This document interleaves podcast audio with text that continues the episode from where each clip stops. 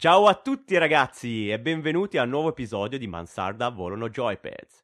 Oggi abbiamo una puntata davvero particolare e che non vedo l'ora di presentare, ma prima lasciatemi introdurre i miei compagni di viaggio, Nico Guru e IDJ. Mamma mia, Grifus, che presentazione energica, Veramente. energetica. Cioè, questa qua è la tua prima volta, ma hai veramente spaziato. Eh, grazie ragazzi, no, Sì, eh, sì, sì. sono veramente carico, sono veramente carico.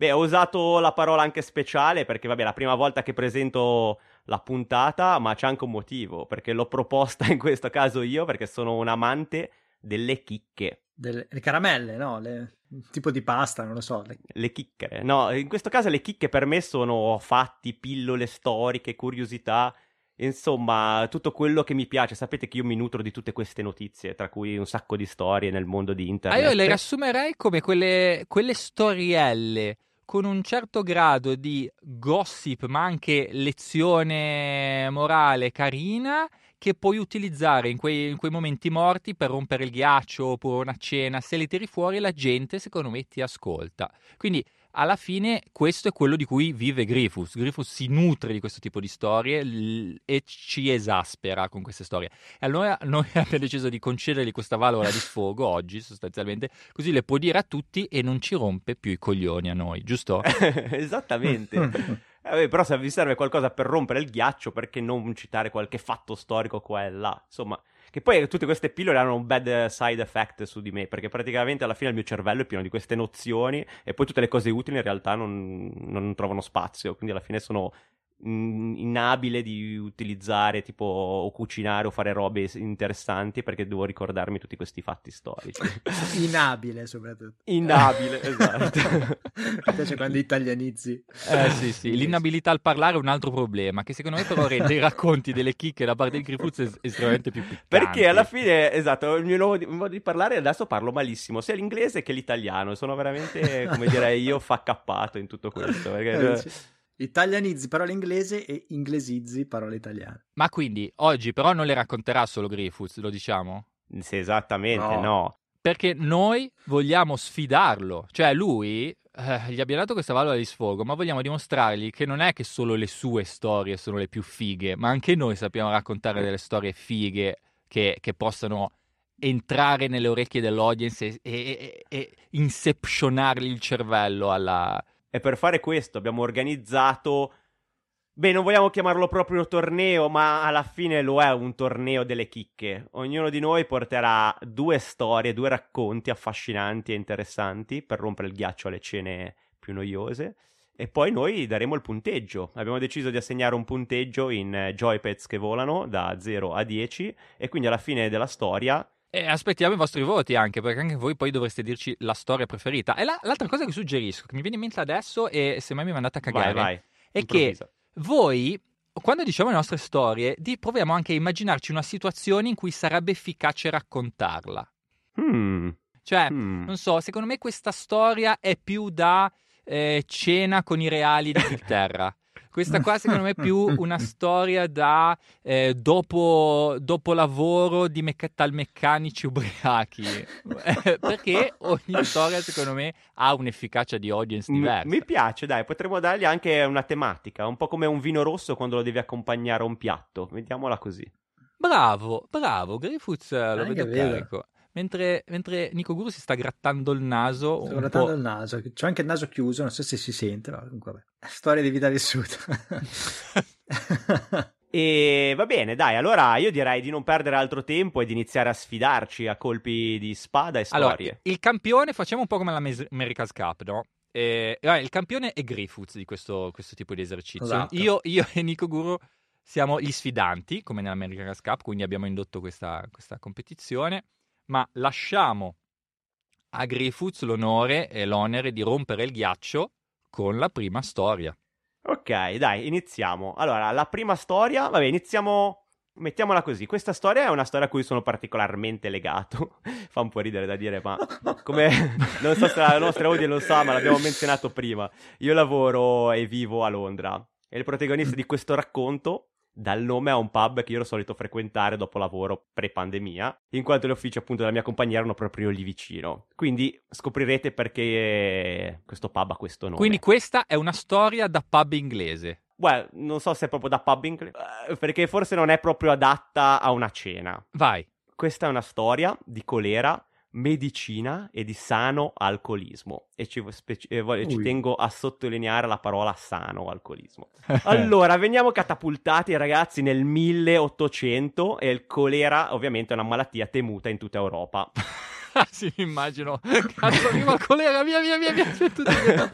Tra l'altro, ragazzi, il colera, non so se voi sapete cos'è, ma è una malattia che si manifesta con diarrea profusa, forti dolori addominali e insomma una... Un po' quello che succede ai DJ quando si beve un bicchiere di latte. Esattamente, infatti ti volevo menzionare, perché comunque eh, succede nei casi più gravi, ragazzi, può scatenare addirittura 100 scariche di cacca spruzzo in un giorno. Vabbè, E è questo tra anche mortale, infatti, quindi noi E infatti ridiamo, sì. ma ha, ha No, no. Mietuto diverse vittime. Infatti può causare, diciamo, la morte per shock ipovolemico. Ma eh, tra l'altro sapete una cosa, il colera è ancora presente a Londra perché eh, l'ex fidanzato di una mia amica l'ha preso.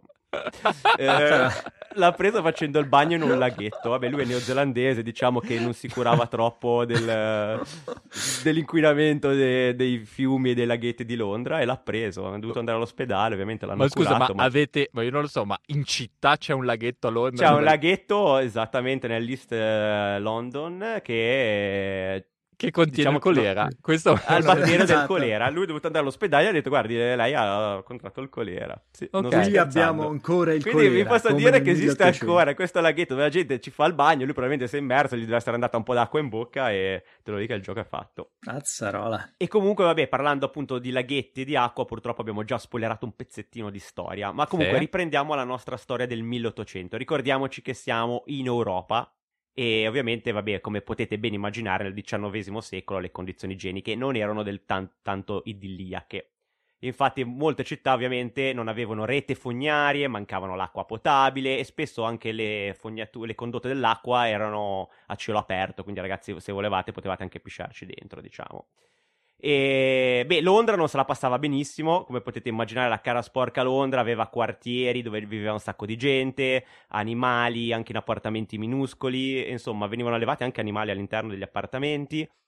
E, e, vabbè, in tutto questo c'entra anche il nostro protagonista di questa storia, Oh, che eh, sì, eh, sì, che il nostro protagonista si chiama Jon Snow. Uh, Uh. ho già sentito questo nome. Eh sì, non è il figlio bastardo di Ned Stark in questo caso, ma è stato considerato uno dei più grandi pionieri nel campo dell'anestesia e anche dell'epidemiologia, direi. Infatti, in questo momento vi porterò nella prima, una delle... no, non prima, vorrebbero, no, una delle tante epidemie che ci sono state a Londra nel 1832 e ha portato a 15.000 morti. Vabbè, ora l'ho detto con toni sensazionalistici che sta un po' male in realtà, però eh, non volevo metterla così, mi scuso per le vittime. Per Quindi questi 15.000 Jon Snow è il nostro protagonista, è de- non è un figlio bastardo, è un professionista epidemiologo che Sì, non ha la faccia di quello che non capisce quello che cazzo succede. No, no, è veramente importante per la medicina, diciamo che è stato uno dei primi ad arrivare appunto a queste conclusioni, soprattutto anche nel nell'ambito del colera. Ok. Perché dovete sapere che comunque, mettiamola così, a Londra, allora, come tutte le cose, a Londra è sempre stata una di quelle città che aveva un sacco di roba privatizzata e non pubblica. Come eh, le reti ferroviarie si erano spartite tra diverse compagnie, così come appunto quelle anche dei condotti eh, acquiferi.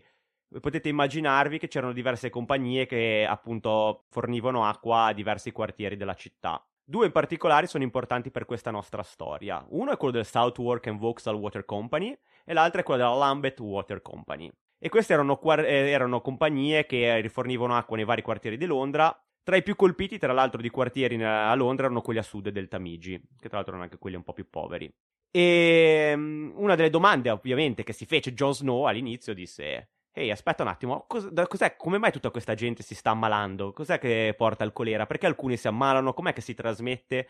E nessuno riusciva a capirlo, perché all'epoca comunque non si erano ancora arrivate le conclusioni a cui poi arriverà Jon Snow e tutti pensavano che fosse nell'aria o che ci fossero diversi tipi di contagi e non riuscivano a risolverlo. Comunque, Comunque ragazzi, adesso ma- mi spiace, ma io non riesco a staccarmi la- dalla testa la faccia dell'attore. Cioè, ho, ho questo No, ma bias in infatti immagino- immaginiamocelo lui, immaginiamoci lui vestito Ok. con la Col bombetta, ca- esatto. esatto, e il suo bastone che girava per le vie di Londra. Immaginiamoci Jon Snow.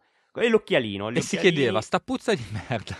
esatto. di Com'è queste possibile scariche che la di gente aroiche? caghi a Qual è la spruzzo causa? in tutti i lati della città? Eh. E insomma, doveva capire da cosa era trasmesso. Solo che a un certo punto iniziò a domandarsi: ma se ci fosse del veleno, cos'è che potrebbe rendere velenoso? Com'è che si potrebbe trasmettere un veleno? E iniziò ad ipotizzare una cosa che all'epoca nessuno aveva mai pensato prima, ovvero che potesse essere trasmesso tramite l'acqua. L'acqua. E attenzione, l'acqua è vista come la cosa più pura del mondo, no? Tu la bevi, sopravvivi, il tuo corpo è fatto del 70% d'acqua, insomma, era una cosa immaginabile per l'epoca. Però è successa una cosa. Tra il 1849 e il 1853 vi ricordate le due compagnie acquifere che vi ho prima menzionato? Una era la Lambeth Water Company e l'altra era la Southwark Me l'hai rubate di Water. bocca, guarda. Esatto. Esattamente. Beh, eh, cosa successe? Che la Lambeth decise di ristrutturare gli impianti idrici, quindi ha spostato il punto di presa dell'acqua in un altro punto della città, molto fuori dalla città, a differenza della Southwark che continuava a, diciamo, prendere, attingere dall'acqua del Tamigi. Che forse non è mai stato il fiume più pulito del mondo. Però questo era quello che stava succedendo all'epoca. È lì perché non E quindi sfruttare. Jon Snow iniziò a notare una cosa molto chiara, cioè i morti che abitavano appunto nelle case, cioè, eh, abitati nelle case servite dalla Southwark and Vauxhall Company erano molto più numerosi di quelle appunto che, di quelle che ven- mh, usa- utilizzavano l'acqua della Lambeth Company. Quindi iniziò a stringere il cerchio. Lui con la sua mappetta si mise lì e iniziò a stringere il cerchio delle morti. Disse: "Mm, Attenzione, se l'acqua fosse collegata, la Southwark Vauxhall Company, che si attinge dalle acque del Tamigi e non più come la Lambeth, che nel frattempo era andata fuori città, potrebbe essere una delle cause. Beh, in quel periodo a Broad Street, tra l'altro lui viveva lì vicino. Eh, Broad Street, che oggi è Broadwick Street, che è una strada appunto dove sorge il mitico pub di cui vi menzionavo prima. In cui tu sei cuore- stato a bere. più volte, sì, sì, io dopo lavoro andavo spesso lì con i colleghi. Questo pub, pub è nel cuore di Soho e lì c'era una pompa dell'acqua che era ricondotta appunto alla Southwark Vauxhall Company e molte comp- persone ovviamente si rifornivano di acqua proprio da questa, di questo condotto dell'acqua. Però lì vicino, e quindi molta gente che abitava nella zona era ovviamente malata e tutti con la cacca spruzzo. Se non fosse che lì vicino sorgeva una distilleria. e qua eh, Mm. parlo di sano alcolismo perché Joe Snow ha notato che gli operai che lavoravano in questa distilleria non avevano contratto il colera. Lui dice: Cazzo, ma come tutti in questa zona eh, hanno il colera e questi qua non ce l'hanno? Così hanno iniziato ad andare all'interno della distilleria a indagare un po'.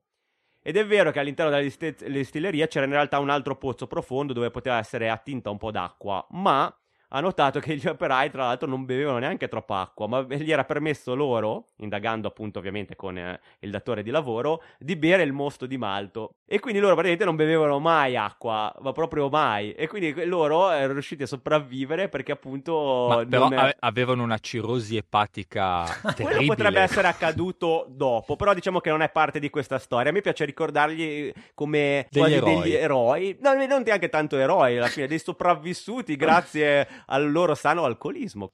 Direi che questa è, storia- è l'unica storia dove l'alcolismo è- eh, li ha aiutati a tenersi in vita, diciamo. Quindi a- noi immaginiamo Jon Snow, quello lì con i capelli neri, basso, che entra con la bombetta in una distilleria e, e- e interroga con fare acceso perché qui non si caga nessuno addosso Mm. e Esatto. gli ha risposto perché qui nessuno beve acqua. Questa è la storia più o meno. Esattamente, you're right, you're Ok. right, mate. E tu ero You're tutti, me, li right, immagino, me li immagino tutti così che parlavano. cioè, eh, eh, insomma, era una bella atmosfera. Deve essere stato, eh, oltretutto, deve essere stato anche bello lavorare per quella distilleria. Mi immagino un sacco Sì, di immagino, operai felici, tutti. contenti, spaccati a Esatto. merda, che arrivavano a casa in hangover, ma comunque felici di non avere il cagotto. Magari avevano altri problemi dopo, ma non il cagotto. E così iniziò appunto a indagare e si accorse, ehm, restrisse molto il campo facendo anche ulteriori indagini a quella maledetta pompa dell'acqua a Broad Street. Cosa fece allora Jon Snow? Andò semplicemente dal sindaco e gli propose di levare la maniglia di quella maledetta pompa. E il sindaco accettò e la, e la- e la maniglia fu rimossa. E dal giorno in cui la maniglia fu rimossa, nel quartiere cominciarono a diminuire un sacco di casi, fino a quando appunto si scoprì che era proprio l'acqua ad essere il principale mezzo per cui il colera si poteva diffondere.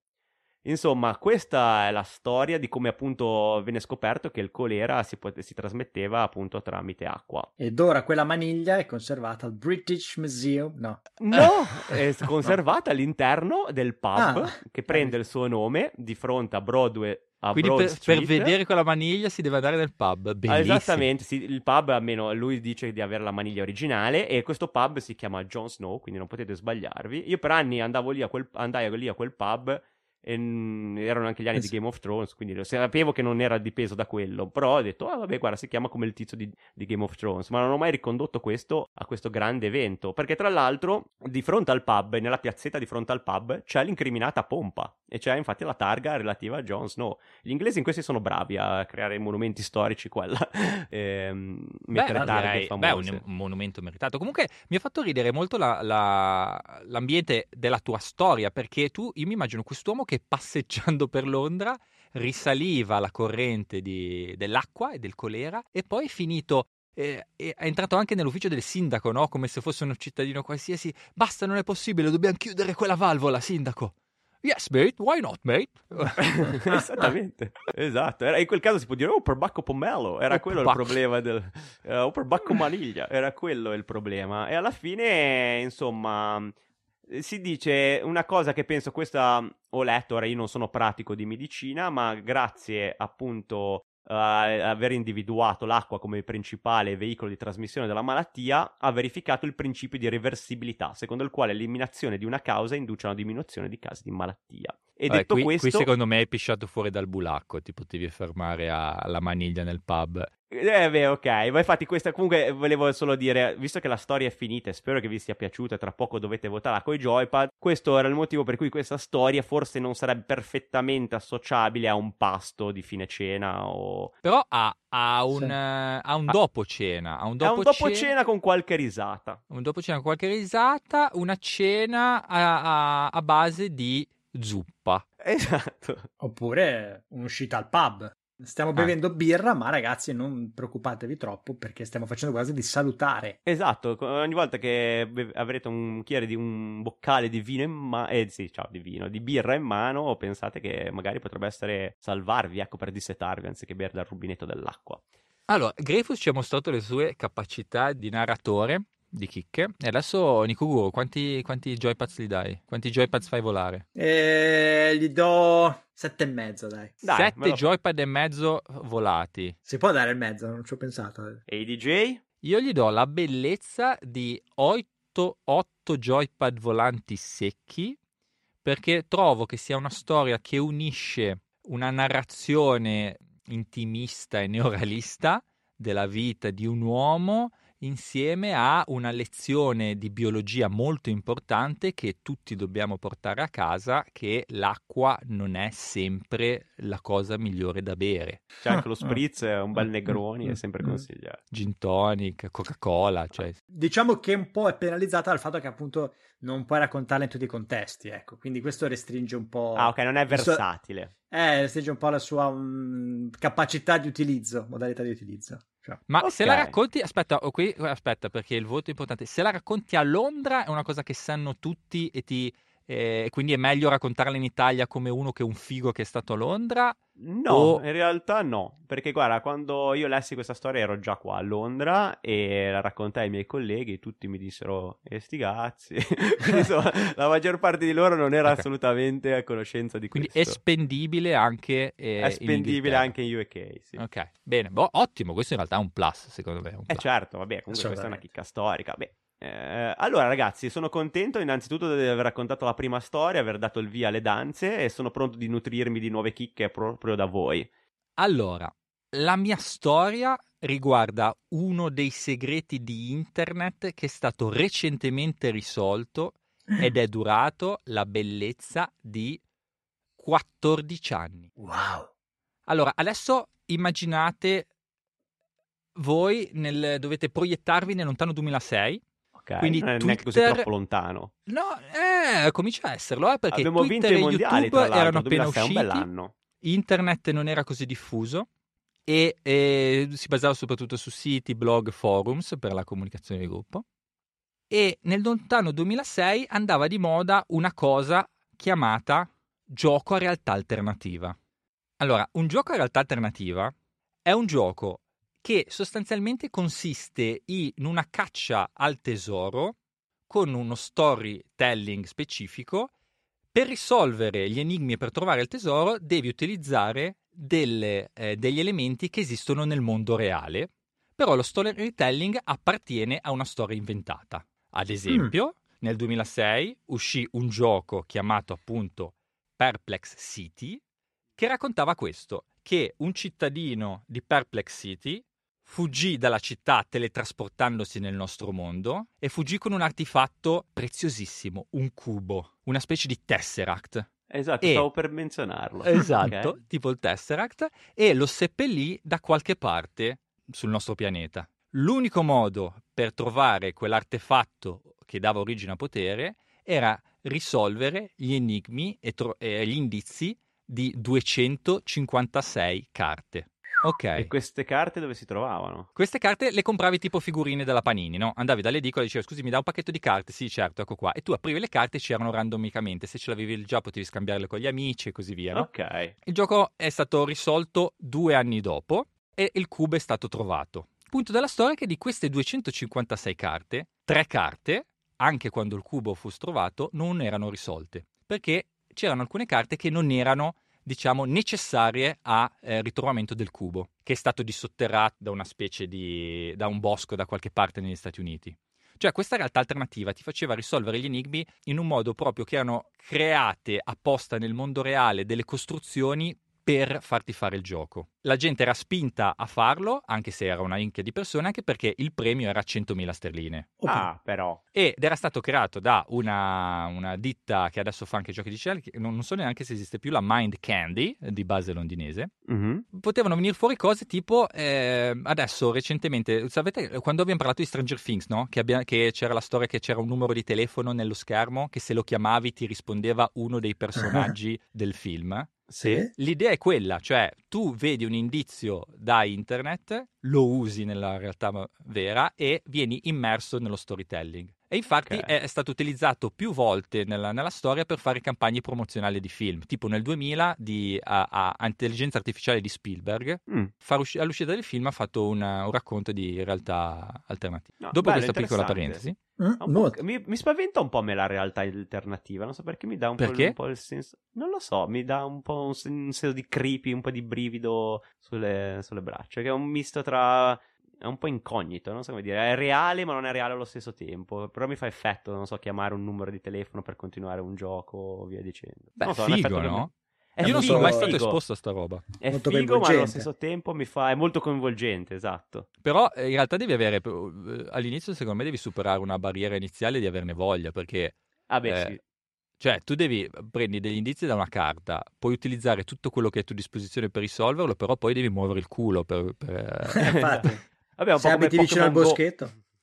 Beh, anche Pokémon Go ti, ti- ti- ti ti sforzava Vero. a fare andare. Cioè, poi Eh, non l'ho mai usato perché mi tirava il culo. Ma... Vabbè, andiamo avanti. Tornando alla- al nostro mistero, tre di queste carte erano risolte. Le carte era- avevano ehm, enigmi di diversa difficoltà, no? Ed erano caratterizzate da un colore. Verde era enigmi per eh, Babi di minchia, rosso era un po' più difficile, fino all'argento. L'argento erano gli enigmi praticamente impossibili. Di queste tre carte rimaste, una riguardava una carta che non è stata risolta ancora adesso, ma non è risolvibile, perché è una specie di presa in giro dei creatori del gioco, che si chiama, che, perché dovevi risolvere un paradosso matematico che si chiama paradosso di Riemann. Ok? Mhm. Una Ok. carta conteneva un messaggio cifrato con un, eh, un certo codice di cifratura che ri- avrebbe richieduto ai te- richiesto ai tempi, non so, tipo 30 anni di 100 computer per eh, craccarlo. E quindi è stato craccato solo 5 anni dopo, quando i processori sono arrivati alla capacità Ok, quando di, sono di potenziati. farlo. ok. L'ultimo, eh, l'ultima era una carta che è stata risolta soltanto l'anno scorso. Wow. Questo dal 2006 ad oggi. Ad ci ha oggi, messo- sì, sì, sì, sì, pazzesco, è Pazzesco. pazzesca la comunità e le persone che sono state dietro. E questa carta conteneva la foto di una persona, era un ragazzo giapponese, evidentemente giapponese dalle fattezze, con uno, su uno sfondo dove c'era una collina e un edificio con una struttura tralici tipo germanica, e una scritta in giapponese sotto, scritto Find Me. Mhm. Ok. E questa carta aveva un, un indizio in più che potevi sbloccare che diceva soltanto questo: My name is Satoshi. Quindi lo, quello scopo di questi ultimi, cosa sono, 15 anni è stato quello di cercare Satoshi? Esatto. L'esperimento è stato da parte dei, dei creatori di provare quella della teoria delle seriolazioni che era stata formulata un po' Mm. di tempo fa, che per cui si diceva che ognuno al mondo può raggiungere qualsiasi altro individuo attraverso sei gradi di conoscenza. Quindi, Ok. paradossalmente, se io, i DJ, avessi mandato a tutti i miei contatti la foto di Satoshi, tutti i loro contatti avessero mandato a tutti i loro contatti la foto di Satoshi, tutti i contatti dei contatti avessero mandato ai contatti dei contatti dei contatti la foto di Satoshi, in sei giri avrei teoricamente potuto provare trovare Satoshi. Mhm. Ok. Nella pratica, eh, questa è una catena di Sant'Antonio spammosa del cazzo che nessuno ha voglia di, di portare avanti. E quindi questo non è avvenuto. Però è strano, cioè mi sembra strano che sia stato così difficile, cioè soprattutto adesso con l'epoca di, cioè da quando es- esistono i social, no? Cioè non potevano spammare la foto di sto tizio sui social e la gente, anche solo nei- sui social giapponesi, i giapponesi la mandavano dagli altri, non so, mi sembra, non mi sembra così difficile da risolvere, sinceramente. Allora, infatti, la cosa figa è che agli occhi di uno di adesso la cosa sembra facilmente risolvibile.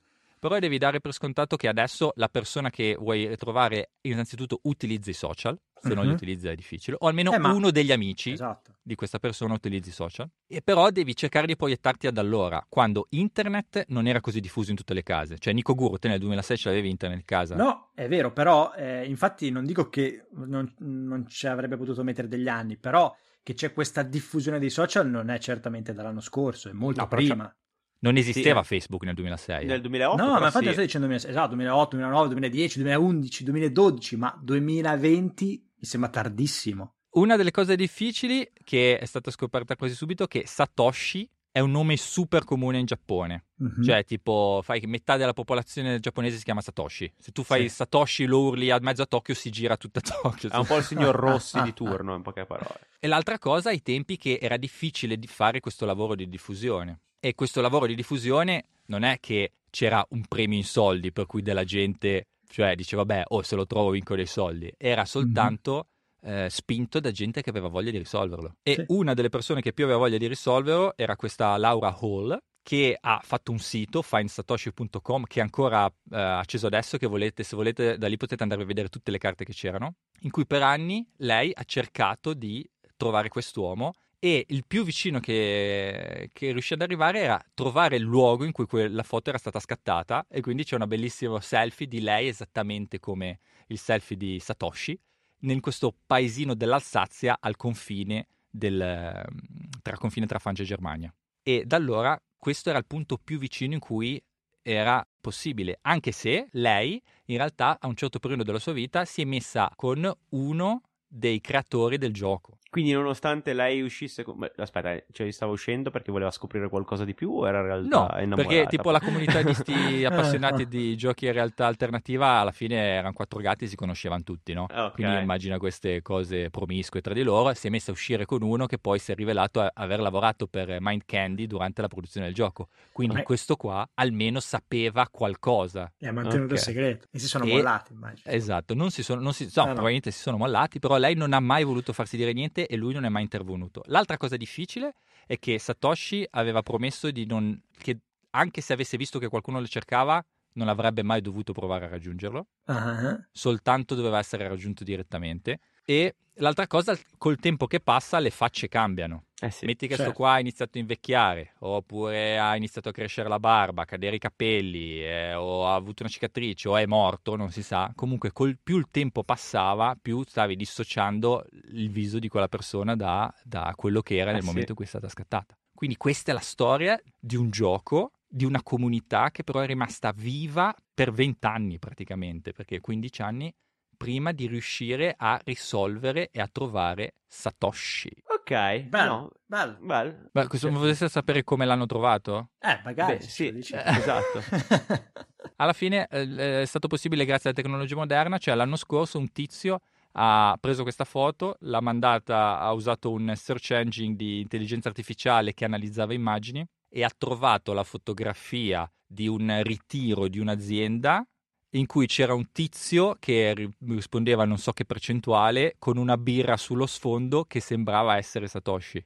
Eh, ok, questo è altamente creepy nel senso che ti fa Esatto. vedere come veramente la violazione della privacy ti riescono a rintracciare dal ritiro di un'azienda mentre ti stavi bevendo la tua birretta. Cioè, è pazzesco. Però mi stupisce ancora adesso, sono ancora dubbioso sulla cosa che ha detto Nico Guro, nel senso, cioè nessuno, comunque anche in questi ultimi vent'anni, ha mai pubblicato su Facebook.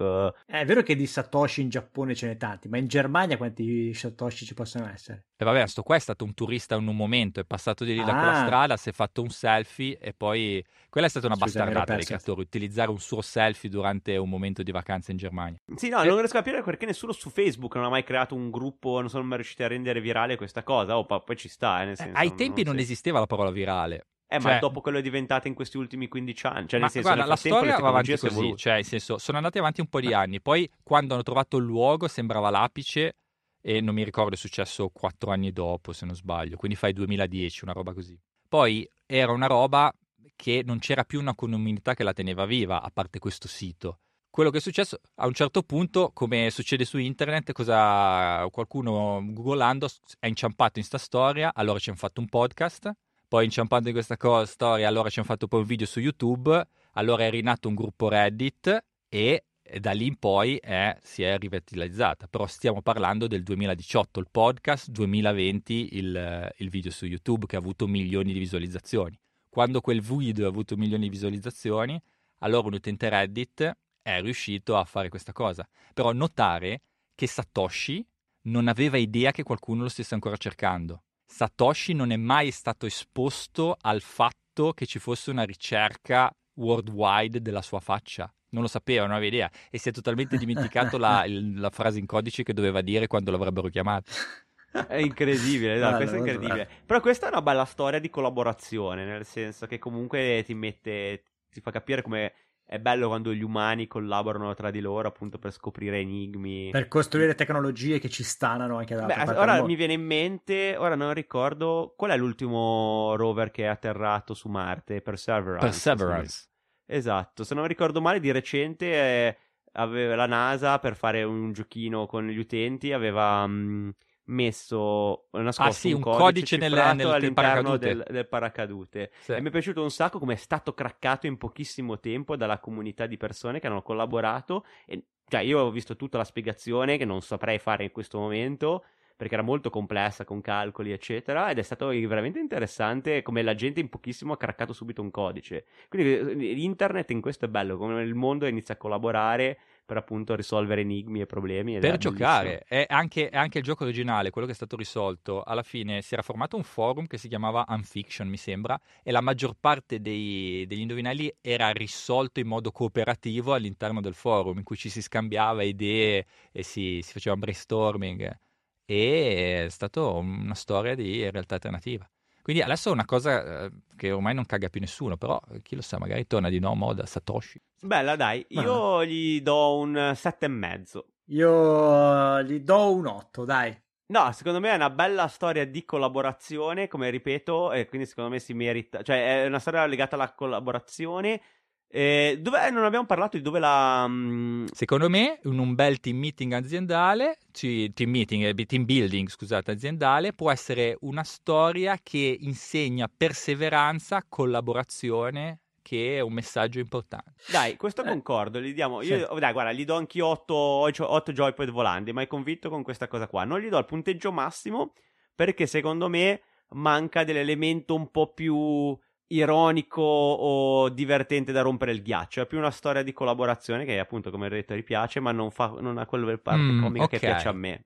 Nel senso, se dovessi rompere il ghiaccio a una cena, eh, è molto corporate, però mi piace. Io l'unica cosa che non sono d'accordo è che sia una cosa di collaborazione, perché alla fine tutte le cose sono risolte perché è arrivata la tecnologia che ha aiutato la gente a risolvere questa cosa, più che altro cioè o nella, per quanto riguarda la, la potenza dei computer, eh, come, eh, pezzi, calcolo, calcolo Beh, la tecnologia computer. è stato il mezzo di diffusione di un, eh, di un, qualcosa, però poi è stato tramite il confronto e la voglia di farlo insieme. Beh, ma sta poi è andata dal tizio e fa guarda c'è sta foto, riesce a trovarmi il tizio? Lui alla fine l'ha trovato. No, no, non c'è andata lei, eh, non c'è andata lei, ah, l'ha fatto lui di sua spontanea volontà.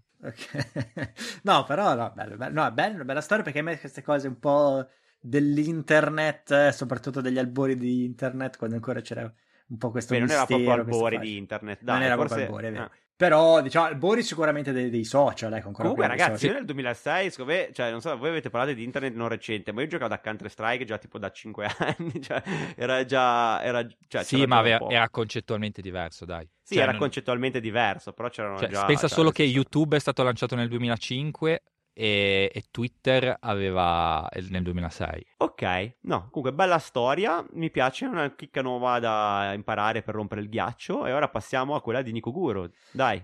Allora, allora ragazzi, vi inizio subito la mia storia facendovi una domanda. Ma voi avete mai visto qualche film del regista Alan Smithy? Oppure conoscete il regista Alan Smithy? Non è, ah, non è, alla- non è Smith, no, no, non l'ho visto, no. No. No. Vi cito qualche film che magari vi ricorda qualcosa, magari avete visto no.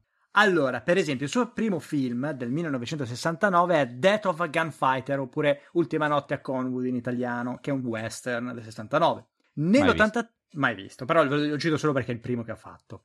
Nell'83 ha fatto il film tratto dai confini della realtà, dalla serie Confini della realtà, Twilight Zone The Movie. Conoscete Ok. questo film dell'83? No. Nel del film del 1984, Dune, che voi direte, ma no, è di David Lynch. E invece no. In realtà no, questo vi spiegherò meglio. Però è anche in un certo senso di Alan Smithy. Ma che cazzo dice di David Lynch? È Ok. The Birds 2, cioè il seguito degli uccelli di Hitchcock del 1994. Ma Eh, ha un seguito, gli un uccelli di seguito, Hitchcock? eh. Eh, pe- il quarto capitolo della filone horror Hellraiser del 1996. Oppure l'ultimo che Comunque è, è un, bisogna dire che è un regista di successo, però. È di successo, ma ha citato dei capolavori del cinema. L'ultimo film che si chiama, che è il più, è il più importante in realtà, vi Eh, ok, è il masterpiece. è il masterpiece, perché si chiama An Alan Smithy Film Burn Hollywood Burn del 1997. Ma il buon Alan Smithy non ha fatto solo questo, ha fatto solo il regista. Ha fatto anche ep- l'episodio pilota di MacGyver. Ha fatto il videoclip di I Will Always Love You di Whitney Houston. Ha suonato la chitarra nel CD Happy Summer from William, William Young di William Young. È sceneggiatore di alcuni fumetti di Daredevil. Ha Ma scusa, fatto un Sì. Ma che, innanzitutto quanti anni ha Alan Smith? Eh, adesso non ricordo, non te lo so dire bene, adesso ti spiego perché, però è stata in attività dal 1969 al 2000. Ok. Ok. Allora, vi devo dire una cosa su Alan Smithy, perché Alan Smithy in realtà non, Non esiste. No. Questo è un colpo di scena veramente da film anni 80. Vabbè, chi meglio di Nico Gura poteva parlare di un colpo di scena anni 80 da un super amante degli anni 80. Esatto. Mi piace, dai, mi ha intrigato. Andiamo avanti Ok. con... non- quindi non esiste. Non esiste perché Alan Smithy, che cos'è? È lo pseudonimo usato dai registi quando vogliono misconoscere i loro film. Quando fanno, dirigono un film e dicono mazza che schifo, oh, non, voglio, non, voglio, non voglio essere accreditato per questo film, Eh. allora usavano il- lo pseudonimo di Alan Smithy. Vedete, ma perché Alan Smithy? Ho un'idea, ho un'idea, comunque Mm. un'idea geniale. Ragazzi, invitiamo al podcast un Alan Smithy. Esatto. Sarebbe fighissimo, sarebbe molto figo. Ma aspetta, ma quindi i, i film che hai citato quindi esistono veramente alcuni? I film Cioè, esistono. senso, esiste E- veramente il seguito di Birds. Sì, sì, sì, sono tutti film Ok. che esistono e, Ok. e- e tutti hanno avuto un regista che però non è Alan Smithy, cioè ha un, ha un nome diverso. Ok. Come nasce l'Alan Smithy? Allora nasce proprio con il primo film che vi ho citato, che è Dead of Gunfighters. Questo era un film western del 1969, appunto, in cui c'era il protagonista, che è questo attore che si chiama Richard Widmark, e che veniva diretto in quel momento da Robert Totten. Solo che i due non si prendevano. Sto Richard Widmark, da quello che ho capito, era- mi ricorda molto eh, tipo il personaggio che faceva Leonardo DiCaprio in Once Upon a Time in Hollywood. Cioè uno che faceva filmetti un po' di genere, ne faceva una marea, ma non è che fosse questo grande attore. E però eh, si impuntò con la produzione perché venisse cacciato sto Robert Totten che diceva che era una pippa. Allora la- niente, la produzione decide di accontentarlo e quindi viene sostituito da Don Siegel, che in realtà è un regista, insomma, eh, con i contro cazzi, insomma, nel senso che ha fatto Casablanca, ha fatto ai confini della realtà la serie, direi, quindi torna ai confini della realtà e anche Fuga da Alcatraz, eccetera. Cosa succede però? Che alla fine delle riprese del film né eh, Robert Totten né Don Siegel si sentono di voler accreditare il film. Perché un po' uno dice: No, non è, questo non lo sento mio, sto film. eh."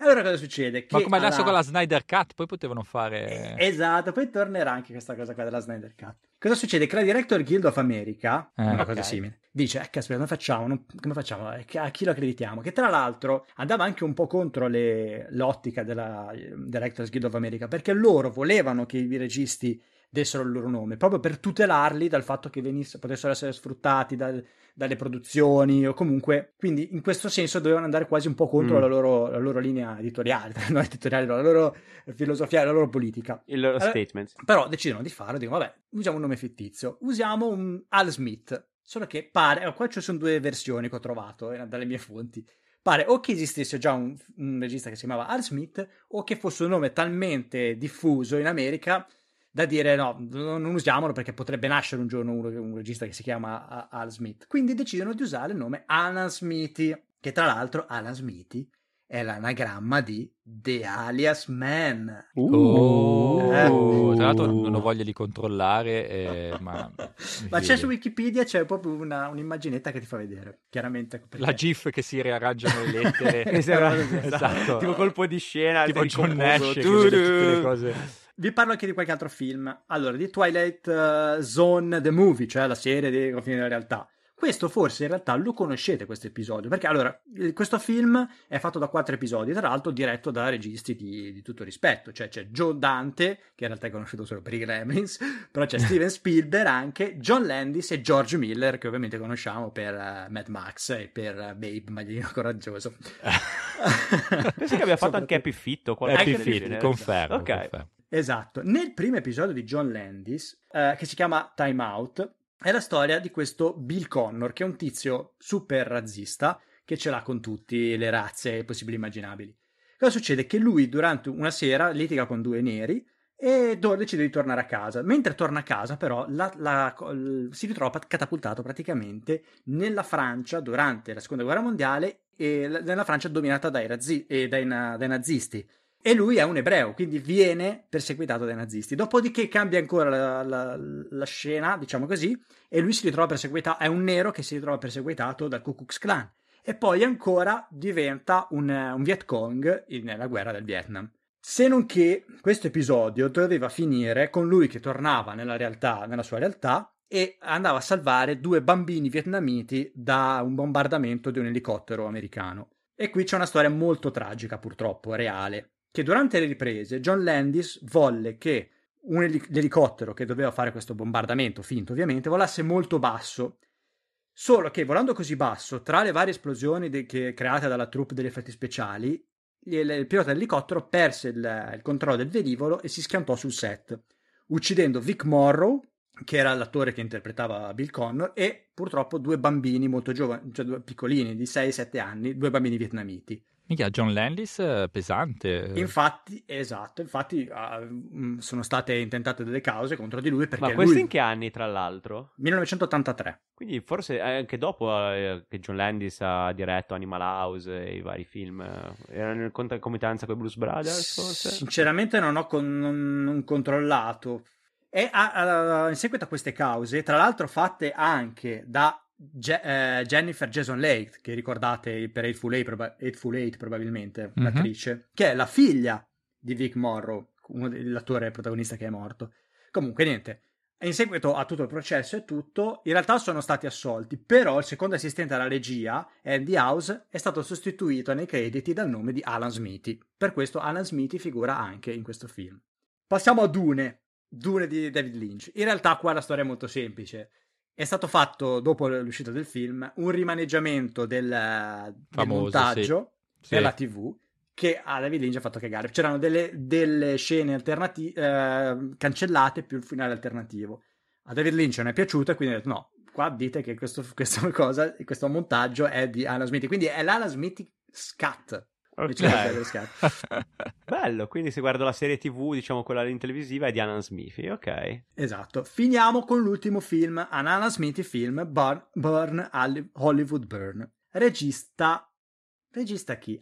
Regista Arthur Miller. Allora, in questo film, questo film è la storia di un regista che si chiama Alan Smithy, era praticamente una parodia del mondo hollywoodiano. Deve fare un film che si chiama Trio, con tre attori famosi, cioè c'è Sylvester Stallone, Whoopi Goldberg e, um, e, Jackie Chan. È un film d'azione. Lui è contento perché deve fare questo film, dice cacchio, veramente un, finalmente una cosa importante. Gli danno anche un budget importante, però molto parte del budget viene consumata, sperperata per, per diciamo così, il compenso agli attori.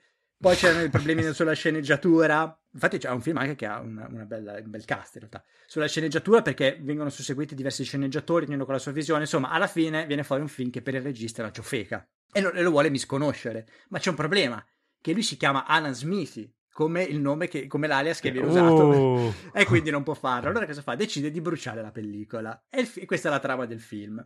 Però questa cosa ha portato a, a un problema, questo film, che la eh, Directors Guild of America ha detto ormai cacchio non possiamo più usare questo giochino, perché questo film ha portato alla luce questa storia qui del, di Alan Smithy, quindi ormai Alan Smithy non potremo più usarlo come alias. Eh? Per questo il film è, determina la morte di Alan Smith in un certo senso. Ok. Però c'è anche un'altra curiosità. È la nascita quando... di un nuovo Alan Smith. Ci sarà la genesi, di un, nuovo, la genesi di un nuovo eroe utilizzato per in disconoscere sì. i film. Sì, sì, infatti sono stati fatti anche dopo dei film in realtà che hanno usato questo pseudonimo. E c'è un'altra curiosità, che quando uscì questo film, in realtà la produzione piacque più il montaggio dello sceneggiatore che quello del regista Arthur, Hill, Arthur Hiller. Quindi Arthur Hiller dice no, così non mi piace. Quindi anche lui ha deciso che questo film venisse creditato ad Alan Smithy. Quindi il film Alan Smithy, eh, Alan Smithy in film Burn Hollywood Burn è diretto da Alan Smithy. Ecco. Boom. Ma quindi ora. Ma aspetta, ma c'è ora quindi un nuovo Alan Smithy o non, vo- non, lo sapremo mai, mi dirai, perché non lo vogliono dichiarare la Directors Guild of America. Non lo vogliono e dichiarare. In questo momento c'è un nuovo Alan Smithy che sta sostituendo il vecchio e non verrà mai svelato a meno che qualcun altro faccia un altro film eh, cappellando e svelando l'arcano mistero. Mm, bello. Bella. Indag- allora, Dovremmo io... indagare su quello. Io, guarda, do subito nove vo- joypad che volano. Vai.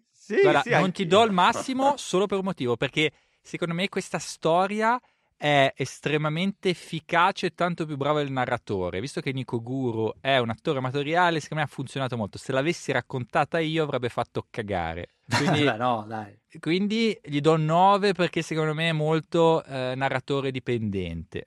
Detto questo, dove la racconteresti? Hmm, la racconterei, la racconterei... In un podcast. Po- in un podcast, bravo, giusto. Ottima, ottima risposta. Dai, questa te assegno anch'io 9 perché mi è piaciuta, poi ovviamente era cinematografica, quindi ha sempre quel valore aggiunto che poi sempre è facile, di facile sboroneggio in qualche cena quella, secondo me, o davanti a un bicchiere di vino rosso. Ah sì, qui ti sbagli quando, quando sciorini nomi di gente famosa e tutti che ti guardano come dire cazzo quanto ne sa, questa qua veramente è bellissima. Quindi gli diamo eh, do, doppio 9, 9-9. Eh, Bene, wow. bella. Ragazzi, complimenti, questo primo giro è andato. Eh, diciamo che è una sorta di prima manche, fine della prima manche e poi ci incontremo settimana prossima, direi, per la seconda. Assolutamente sì, la seconda puntata sarà il gran finale con la, eh, dove annunceremo il, il vincitore. Sono curioso. Bene ragazzi, allora questa innanzitutto vi auguriamo un buon proseguimento, qualsiasi cosa stiate facendo mentre state ascoltando questo podcast. Vi ricordo come al solito che potete ascoltarci su Spotify, Apple Podcast, Amazon Music e tutti i vari appunto mh, sistemi che spreadano il, uh, l'audio podcast e ovviamente potete aggiungerci su Facebook, Twitter e Instagram. Seguiteci. Ciao! Ciao!